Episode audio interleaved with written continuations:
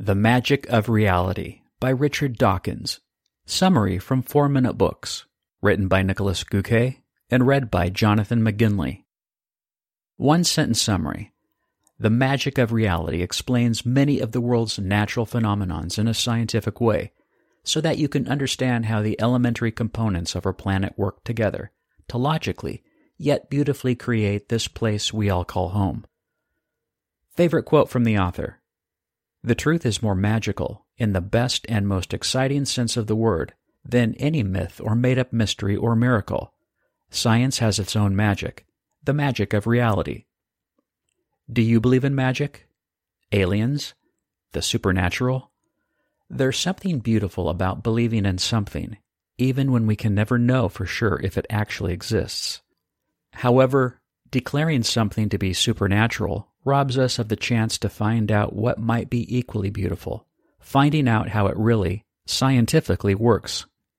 In the end, the most phenomena can be explained through a combination of physics, chemistry, math, and logic, and the real explanation is often more beautiful than even the craziest myths we could think of. This is why Richard Dawkins, the world's most celebrated evolutionary biologist, calls the magic of reality with the selfish gene as his most notable work, he's forever changed the way biology views genetics. The magic of reality, however, is aimed more at children and young adults, trying to get them to understand the fundamentals of how the world we live in works. It explains concepts like evolution, atoms, DNA, planets, light, and even science itself with relatable, interesting examples so that you can have a better understanding of the world. Here are my three favorite lessons. 1. Elements are created by planets as they fuse atoms under heat and pressure. 2. Looking at the spectrum of light is what allows us to learn about the universe, thanks to the Doppler effect. And 3. When you can't explain something with science, don't give up. Ready to discover the magic of reality? Let's learn something about the building blocks of the world. Lesson 1 Natural elements are created by fusing atoms, which is something only stars can do. Do you know how the natural elements of our periodic system, like hydrogen, oxygen, helium, iron, etc., are created? It's neither easy nor obvious, so don't feel bad in case you don't know it. I didn't either. Everything you can touch, feel, and see is made up of atoms, but where do their different kinds come from? You probably know that all planetary bodies, including stars, have a gravity field around them. These interact with each other, such as the moon causing high and low tides through its gravitational pull on the Earth. Gravity causes atoms to vibrate, and the more they do, the hotter they get. So if a big star, like the Sun, has a super strong gravity field, the pressure and heat eventually get so big that atoms melt together. For example, two hydrogen atoms fusing into one helium molecule, thus creating a new element. If a star burns through its hydrogen very fast, all the excess energy that's created in the process leads to more atoms bashing into each other, and the new helium molecules in turn fuse into other, bigger, heavier elements like iron, carbon, or oxygen. In case of a supernova, a big star exploding, all of these elements are hurled into the universe creating giant clouds of gas and dust, which slowly build their own gravity field, that then repeat the process, and that's how natural elements are created. Lesson 2. By looking at the spectrum of light different planets and galaxies emit, we can learn more about the universe. Can you name all of the colors of the rainbow? I can't. I think I can name some, but not all of them. There are seven in total, ranging from one end of the visible spectrum of light to the other. They are red, orange, yellow, green, blue, indigo, and violet. These colors represent different wavelengths and frequencies, with red being longer waves that are emitted less often or less frequently, and violet being very short waves that are more frequent. Just like each rainbow has a unique combination of colors, so has each element that's part of a star.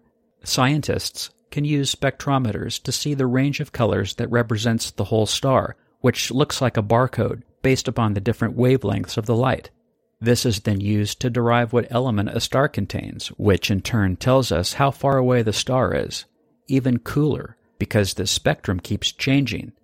For example, the red portion gets stronger as a star moves away from us, because the wavelengths get longer. Scientists were even able to tell how fast stars and galaxies move, and thus calculate that the expansion of the universe must have begun 13 to 14 billion years ago. The scientific effect that made all of this possible is called the Doppler effect, which says that the frequency of sound, light, or other waves changes depending on how far the source and observer are away from each other. Essentially, the changing color spectrum of a galaxy as it speeds away from us is just like the pitch of a siren or noise of a car going from high to low as it drives towards you, then passes you by. Lesson 3 if there seems to be no scientific explanation for something, see it as a challenge to find one. Philosopher David Hume once said that miracles should only be accepted as such, if all other possible explanations are even less likely, and therefore even bigger miracles. For example, if you think about Moses parting the sea, possible explanations include it being a clever illusion, Moses actually parting the sea, the whole thing being nothing more than a good story. Looking at all three events separately, which do you think has the highest likelihood of being true? As you can see from just thinking about this, I'm not trying to force an answer or attack anyone's religious belief here, just because something doesn't have a scientific explanation, yet it doesn't mean there won't ever be one in the future. Think about earthquakes, solar eclipses, or even electricity. All of these things were once believed to be supernatural, yet eventually we found logical, scientific explanations for them. So the next time something mysterious happens, don't let it destroy your scientific spirit. See it as a challenge to make progress, change your models of the world, and come closer to the truth. The Magic of Reality Review. Wow, hardly a summary so jam packed with insights. Guess that tells you how informational the magic of reality is already. Highly recommended. What else can you learn from the blinks? Which instruments we can use to determine if something is real when our senses won't do. The three things a scientific model does to help us understand. What a stack of 185 million photos can teach us about evolution. Why DNA is a language how far atoms are apart in a molecule when compared to footballs. Why, in the end, all energy comes from the sun. What light is made of.